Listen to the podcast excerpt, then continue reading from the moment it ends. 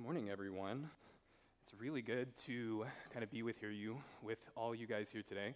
Um, I'm excited, especially today, because I get to be with all of you on the 4th of July. Um, just a really exciting opportunity, kind of just to congregate with the church on a really special day. So that's um, really cool. Now, this is our second week going Bobby-less, so I have to apologize for you guys. But um, I'm hoping that at the same time I can encourage you guys with the message that I brought today. Um, so, as Bobby said, I'm just married to my wife, Nikki, uh, May 28th, so we're really excited about that. I am a Moody student, and I'm the intern for the summer, so I'm excited to be able to see more of you guys and to see more people, especially for the ones online. Um, we're excited that you, all of you guys are here, especially that you made the decision to be here on the 4th of July. So, in the spirit of true freedom and on the 4th of July, we're actually going to be going over um, what true freedom actually means biblically. And so that's going to be a really interesting kind of um, concept and idea that we're going to be going through today. Um, just because it's really important that we take the time to kind of analyze and break down what true freedom actually means biblically. So, true freedom is actually something that we really do idealize in this country. It's what we are kind of building our country off of. But what I'm really going to challenge today is that um, it's, it's important that we are defining this biblically, as I said, but it's also important to recognize the weaknesses of the freedom that we actually have built America off of. So before we get into that, we're going to pray, come before the Lord. So let's do that really quick. So, Lord, we just thank you for this day, and we thank you for the opportunity just to be within your presence and to, um, you know, just congregate as a church, to really understand what you believe and what you constitute as true freedom, Lord. We pray that we may understand that better today, that you may help us to know that better, that your will may help us to know that better, Lord. We just thank you that you have gifted us with the opportunity to come into each other's presence, to just be a community, Lord, and that we are now able to see each other's faces again, Lord, and to be free of masks, Lord. Um, but also at the same time, you know, just to be safe and keeping each other safe and just loving one another. So, Lord, we just thank you for this day, and we pray that you may be with us in our presence, Lord, and in yours as well. It's in your name that we pray. Amen. So, today, obviously, as I said, we'll be dedicated to how our idea of personal freedom really kind of embeds itself into how we really run our lives, and it kind of ends up becoming the foundation of how we really run our lives. But I actually want to challenge that and claim that it's a feeble idealism. So, what I mean by that is that true freedom is actually, you know, it's, it's defined differently biblically than how we would see it in our country. And that's going to be something that I challenge today. Um, so, you guys are just going to have to stick with me on this one because some of you might not like it at first. But what's actually very interesting about the definition of true freedom is that it's actually a form of enslavement. And this is going to be, you know, a really tough thing for us to gra- grasp right off the bat. So, just stick with me on this one. So, the enslavement that I speak of is actually just a metaphor. Don't actually mean that we're being enslaved. And I know that enslavement does not tend to be the most positive theme or action that we see running through our country, especially because of how negative of an influence and how negative a history we have with that. But it's a, just a mere metaphor defining how attached we are to our passions and idolatries. So that's something that I really want to continue to press today is just this idea that um, you know, our enslavement is actually to our passions. Now, it may be a mere metaphor, but the weight of the word enslavement is justified in this description. It's one of the few words that really demonstrates our inability to disconnect from our passions and idols. Um, I can honestly say, as a fellow human being, that everyone has some kind of passion. It's impossible to disconnect yourself from any form of idolatry or any form of passion. It's just not something that is fundamentally human to not have something that we really understand and something that we really define ourselves by. So we see people enslaved to politics, we see people enslaved to monetary success, body shape, and even their screens. How many different times have you guys seen someone try to cross a crosswalk on their phone and almost get hit by a vehicle? I mean, how often do we constitute our enslavement and just our ability to kind of define what personal freedom more is for us in these very unsatisfactory ideas and teachings and passions.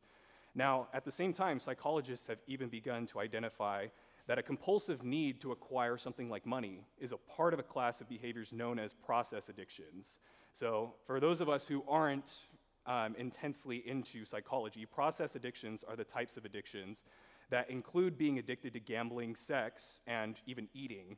Um, it has the same effects as drinking alcohol or doing drugs. Your brain produces a high due to high levels of brain body chemicals like dopamine. Now, this is obviously the scientific side of it, what it means to kind of fulfill our passions and to kind of do our passions. Um, but I want to assure you that this is not what freedom is supposed to be. It's not just meant to be reduced back to a brain body chemical. I mean, how unsatisfactory does it sound to have your personal freedom defined by a release of a body chemical? I just don't think that that's what true freedom actually is. In fact, what I think true and biblical freedom tends to exist as is the intention of freeing us from the worst parts of ourselves. If we're not looking as freedom as our form of disconnecting from what is evil, then it ultimately can't be true freedom, and that's kind of what the Bible defines it as.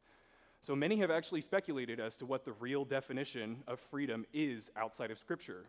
One of the most notable being John Locke, especially considering a lot of his philosophy tends to influence American politics and just how the country runs as a whole. So, his philosophy, I don't know if many of us have heard it before, is that man is entitled to the following life, liberty, and property. This means that we can really do whatever we would like as long as it doesn't hurt anyone, doesn't take away their rights or freedom, and doesn't damage or eliminate their possessions. This philosophy is celebrated today on Independence Day because it seems pretty foolproof, right? Like we just can't, you know, we just can't hurt other people, we can't take away their rights, we can't damage their property. It's pretty simple. Now, the problem is, is that this falls extremely short because it doesn't get to the true fundamental nature of what biblical freedom is, what's, is what is supposed to look like. Now, this is actually really interesting too because John Locke was also a very religious man at the same time. So for him to fall short in this area is kind of ironic. But I want to encourage you all and demonstrate to you all that Paul has actually defined for us what true biblical freedom actually is in Romans 6. And this is kind of where this metaphor of enslavement is really going to come to light and really just help us understand what true biblical freedom actually means. He would state that true freedom is actually enslavement to righteousness. So this is this is obviously the provocation that we got to deal with is how how do we view enslavement? What is it like for us to view enslavement? Is it a negative term? Is it just a neutral term? Paul uses it as, as a neutral term mostly because he wants to really demonstrate just how powerfully connected we are to our passions and to our idolatries and our teachings and entities. Um, but we should be able to define the, the complexities of this and the, be challenged to define our view of freedom through Scripture by hopefully the end of this message. So, hopefully, this should all be clear uh, by the time we get to the end of all this. But we must also start our summary by addressing something that is not true about human beings. So, We've addressed this idea of personal freedom, how it kind of falls short of what true biblical freedom actually means. And I want to first start out with my first point, which really demonstrates kind of this tr- a very true thing about human beings, and it's that we cannot be committed to two contrasting teachings. This is, this is just something that we really have to think about and that we're going to unpack. But before we get to that, I want to get to our scripture passage today, which is Romans 6 15 through 19. Verse, verse 15 says, What then? Are we to sin because we are not under law but under grace? By no means. Do you not know that if you present yourselves to anyone as obedient slaves, you are slaves of the one whom you obey, either of sin which leads to death or of obedience which leads to righteousness? Now, this is Paul speaking directly to, into the idea of how we cannot be committed to two contrasting teachings. And it's very black and white. He's, this is very either or. He says you cannot be committed to two different teachings. There's absolutely no way that you can. Now, there's no way that we can serve two contrasting ideas equally. And the question you're probably asking is well, what about two similar teachings? I promise we're going to get to that. But before we get to that, I want to really address the fact that human beings are fundamentally built to have passions, as I've said before. We will always choose one passion more than the other. We will always have many different things that really make us who we are, but at the same time, there's always going to be one that we choose more than the other. Um, Matthew 6 24 says, One cannot be the slave of two masters. We're going to get to the end of obviously we're going to get to the end of this verse by the end of this message because I really want to drive home the point of what this verse is actually saying. But before we get to that, it's fundamental to human nature to be enslaved to one teaching or passion and never defecting from it because it would not make sense for, for us to be equally passionate about two contrasting ideas. Now, it's I know that I'm really driving this point, but I really want to emphasize this mostly because it's like, I'm, I'm going to illustrate this really quick for you all. So imagine uh, you know, if you're a native Chicagoan, you're probably going to love the Cubs or the White Sox. Now I'm going to stick with the Cubs.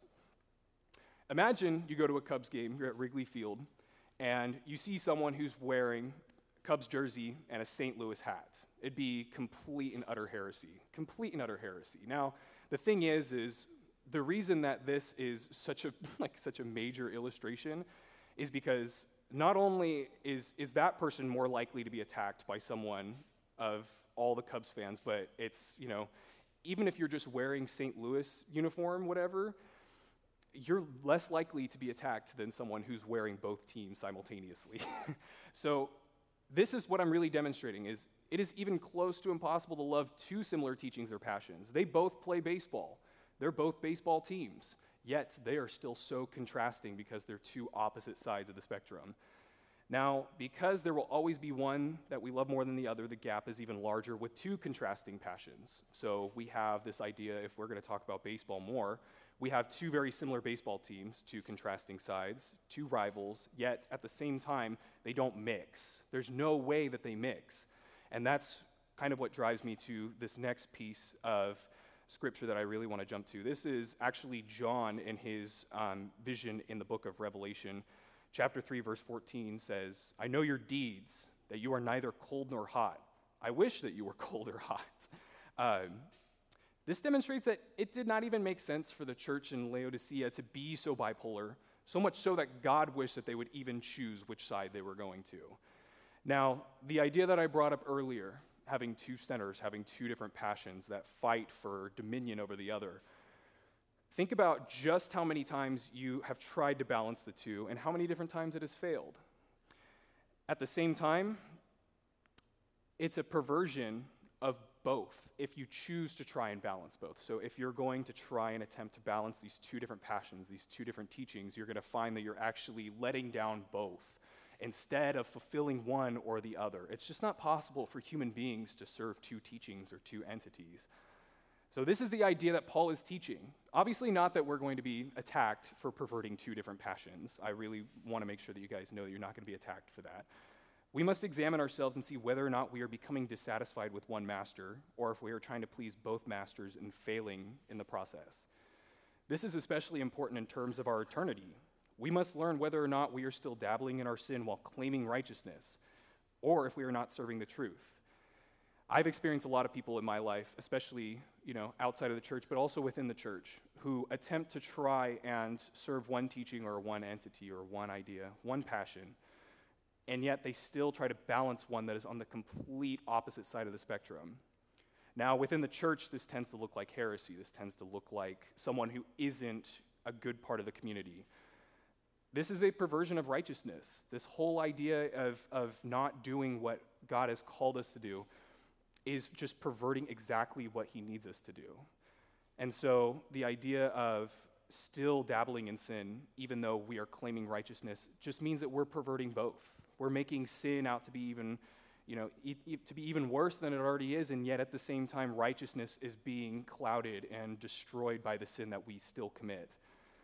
So we can only be enslaved to one teaching faithfully, and it must be the teaching of the Bible because we know in our hearts by the power of the Spirit that what we claim is true. So this is a this is a couple questions that I want us to all really think about as we kind of continue through this message, and it's what worldview do you base your life on? Is there one teaching? Are there multiple? If you're maybe not a part of the church, you're most likely thinking about what technically does run your life, what passions, what different ideas run your life, what are the few things that you really constitute your life by. And that's really what this next point is going to drive.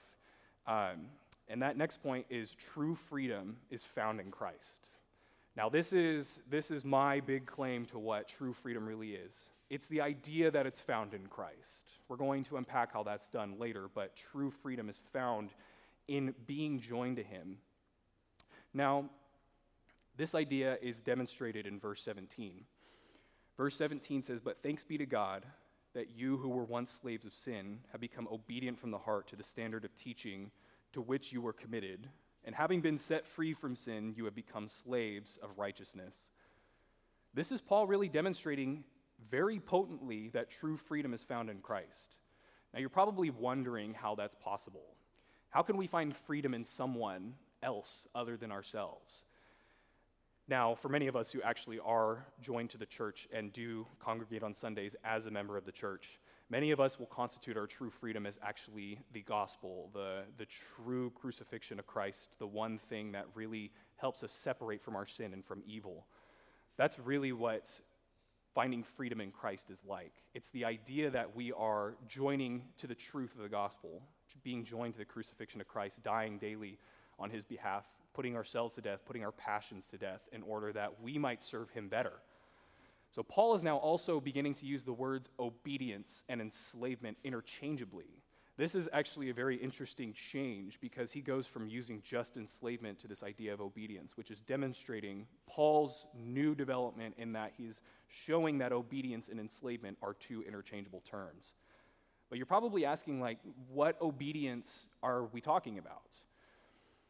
We must value the truth so much that we find ourselves living it out with every second of our lives. And that's what obedience looks like is it means to obey Christ in order that we might internalize the truth so much that it becomes something that we live daily. So, to really demonstrate this more, I want us to think about our hobbies. I brought this up earlier, and I want us to think more deeply about what these hobbies actually mean to us. When we value our hobbies, they aren't just ways that we wind down after a long day or are a way to turn off our brains. They are something that we deeply connect with. We daydream about doing our hobbies when we have to endure a long workday or a less than enjoyable experience that we encounter during our day. And yet, at the same time, because it's the thing that we think about most, it becomes the thing that we find our comfort in the most. And that's very dangerous If we choose to find our comfort merely in our hobbies, they will dissatisfy us daily because they just don't hit the core of what we're really missing. I occasionally find myself drawing or journaling. It's one thing I love to do because at the same time that I, you know, that I get to embrace my thoughts, I also get to embrace my creativity. It's like one of my favorite things to do is to make sure that my brain's actually focused on one thing. What hobbies do you have that you're personally invested in?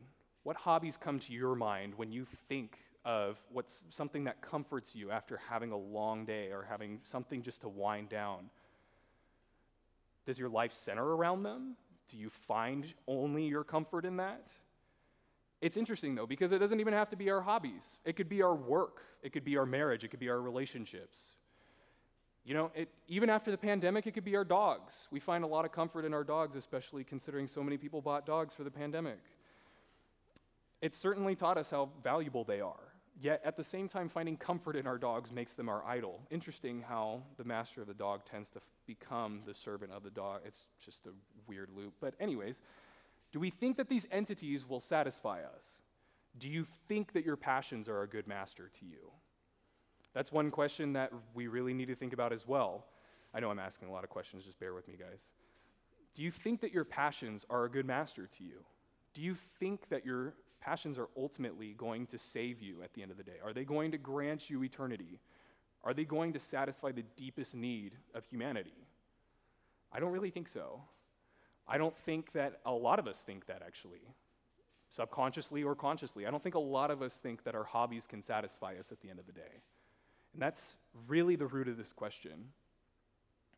So now the next question, as I ask more, is how are we enslaved to our passions? What does that look like? As I brought up earlier, having one center of our life really means that that's the one thing that we fixate on. So if we are enslaved to our passions, it means that if we have one center, the fixation becomes the enslavement. So if we're so deeply fixated on the comfort that we find within our hobbies, that becomes the thing that we idolize. It becomes our passion. It becomes the one thing that we run our lives off of. Now, do we use them in sinful ways? If we find comfort in anything other than God, is that sinful? That's an important question we need to ask ourselves every day. Do we use our hobbies for the glory of God? Do we take our hobbies, do we give them to God, and does He perfect them for us? Or do we just do our hobbies and completely shove God to the side? That's a very black and white, kind of two sides of the coin question is do we, do we use them in sinful ways, or do we use them to serve God? Now, we must all ask ourselves this because Paul is not saying that we should be enslaved to our jobs, marriages, relationships, or dogs. He is saying that we should be enslaved to righteousness, which is obedience to Christ. He has granted us true freedom, and our passions are something that we must do in remembrance of the one who granted us the ability to do them. So, one of the things that I really want to emphasize today is that our passions are not actually evil. I know that I speak very, you know, if we're, if we're comforted by our passions alone, that is evil. Our passions are not inherently evil because there's a God who gives them to us. But ultimately, if we're not giving those passions back to God to be perfected, then they will ultimately be our source of comfort. And that's just not something we can continue to do day in and day out. Now, you're likely asking me, how do I obtain life with Christ? Especially for those of us who are not a member of the church yet. This is one thing that I really want you to focus on. This is a question we must all ask because it's not just, you know, not just people who aren't members of the church, but this is a question we must ask because it's something that we choose to do daily. Because it is the only detail we must know in order to inva- advance into eternity. This is what guides me to my final point, and that is that we must choose to live obediently to Christ. Verse 19 I'm speaking in human terms because of your natural limitations. For just as you once presented your members of slaves as, as slaves to impurity and to lawlessness, leading to more lawlessness, so now present your members as slaves to righteousness, leading to sanctification. Not only is Paul confirming that his use of enslavement is a metaphor, as I've stated earlier, but he is perfectly stating the command to choose to live obediently to Christ. Now, there's a lot of unpacking to do here, so I'm going to take some time to really just explain what's going on in this verse because there's a lot of deep theological language here. So, Paul, uses, Paul explains his, use of his, his usage of enslavement, displaying just how provocative faith in Christ really is.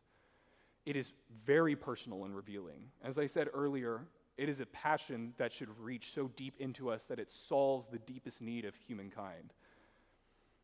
It displays our evil and our need for a Savior.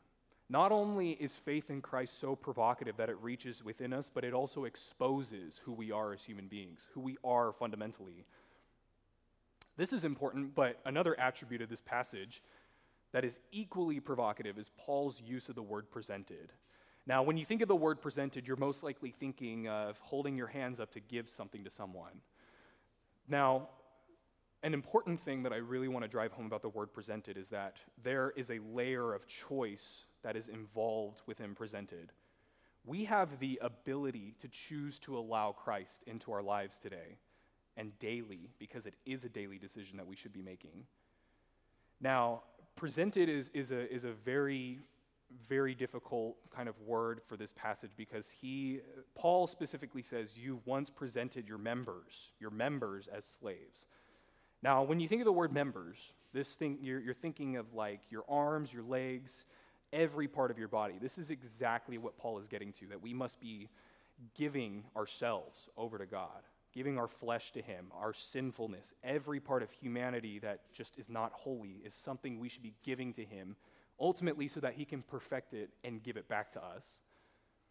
Now, this idea of choice is really driven home in Romans 10:9, which is literally the same book and the same author, stating that if you confess with your mouth Jesus is Lord and believe in your heart that God raised him from the dead, you will be saved. This is another example of this need stated by the same author and in the same book. As I, you know, it's, it's really important that we realize that this is the same person saying the same thing to the same people. He demonstrates the ability to choose, the ability to present our flesh to God to be perfected, but at the same time, he presents the idea of choice in Romans 10:9. We have a responsibility to give God our passions and our, our, all these teachings and ideas to Him to be perfected, to be given back to us. That's what it means to live obediently to Christ. Now, to obtain eternal life with Christ, not only do we choose to accept Him, we, accept, we choose to accept Him daily, as I've said. For those of us who already do believe in Christ, this is a decision that we make daily. We choose to baptize our flesh and to give ourselves over to the Lord to be perfected daily. It's not a one time choice. Because human beings are so apt to change, it's important for us to redefine our lives each day and to give our passions back to Christ. And that's just really what Paul is demonstrating in this last verse. Now, tr- really coming back to this idea of true freedom, especially because there's these, all these details that just come into it. True freedom fundamentally is being joined to Christ, but logistically, it means being free from the penalty of our sin and evil eternally. So, being joined to Christ bodily, giving Him our flesh in order that He might perfect it and give it back to us, means that we are ultimately freed from our evil and sin to be able to, to, to do holiness, to do the very righteous acts that we should be enslaved to. For those wondering about the passages of Matthew 6:24 and Revelation 3:14 that I talked about earlier, they both end up with the person or the subject dissatisfied. Now, if you now if you all remember, Matthew 6:24 was the passage on the slave trying to please two masters, and Revelation 3:14 having the, the church of Laodicea being incapable of choosing hotness or coldness. Now, in Matthew 6:24, the slave who could not love two masters equally ended up hating one and loving the other. The church of Laodicea was charged not to be lukewarm because their inability to choose holiness or evil caused them to become a perversion of both. This idea of trying to serve two teachings, as I, you know, as, as I really kind of got to my first point, was you can't have two centers. Now, let's think about this logically if we're one single human being, how often would you constitute yourself as having two centers? Center already implies having one. You can't have two centers because it wouldn't make sense. There's no logical way you can bring up having two centers as a human being. If you ever said that to anyone, if I were to say, I love the Cubs and I love the Cardinals equally, people would probably think I'm insane, most likely. This is why we must choose to serve one teaching alone, not because we don't want to look insane. That's not the point I'm trying to drive home. But that teaching must be the one where Christ reaches into us and frees us from that evil forever. I cannot emphasize enough just how important it is that we must be freed from the evil that we commit daily. Yet at the same time, we are redeemed of that when we give our lives to Christ and when we obey Him faithfully. For those of us who do not believe, who are not members of the church, I do not know what, you, what passions you have or what worldview dominates your thinking. You could have multiple. You could have multiple masters you're trying to satisfy, or you could have one that really just runs your life and you find comfort in. I'm sure there's a part of you that is rejoicing to hear this teaching, and especially at the revelation of what true freedom actually means. I really can't emphasize enough just how important it is that we know what true freedom actually means. It's not the idea that we don't hurt each other, we don't damage each other's possessions, but it's that we must be freed of the thing that makes us evil. The very fundamental definition of what true freedom actually means is that we must be enslaved to the truth. We must be enslaved to righteousness. We must be performing righteousness daily. It must be a thing that we think of doing every moment of our lives but it's life with Christ and choosing to be joined to Him each and every day is what being enslaved to righteousness is. Choosing to accept Him each and every day is what true freedom means because it means that He perfects us to the point of making us exempt from the evil that is just so fundamental to human beings. For those who do not believe, or no, for those who do believe in Christ, think about how you can be serving the church on a Sunday every week. Think about how you can be giving back to the church. I must emphasize this is for the people of the church. How can you choose to perfect your passions? How can you give back to the church with your passions? What can you do for the church that is just so fundamental to your being, and how can that be perfected for you? True freedom means being enslaved to the truth, which is life with Christ. We must pray fervently to know how this best applies to us today. And we're going to do that right now as we end this message. Lord, we thank you just for being with us today and just guiding us and giving us the peace to know what true freedom truly means. We thank you that you've gifted us with just this opportunity to really know what freedom means, but more importantly, that we, that we know what true humanity means at the same time. That we can't be enslaved to two different teachings, we can only choose one, and that that one must be choosing you. We thank you that you've gifted us with this, with this teaching, with this truth, and we pray that we may serve it daily, that we may recommit it in our lives daily. We thank you just for your continuous guidance and peace in that, Lord. And we pray for your love and for us to know the true meaning of freedom on Independence Day today, Lord. We thank you for all that you do. It's in your name that we pray. Amen.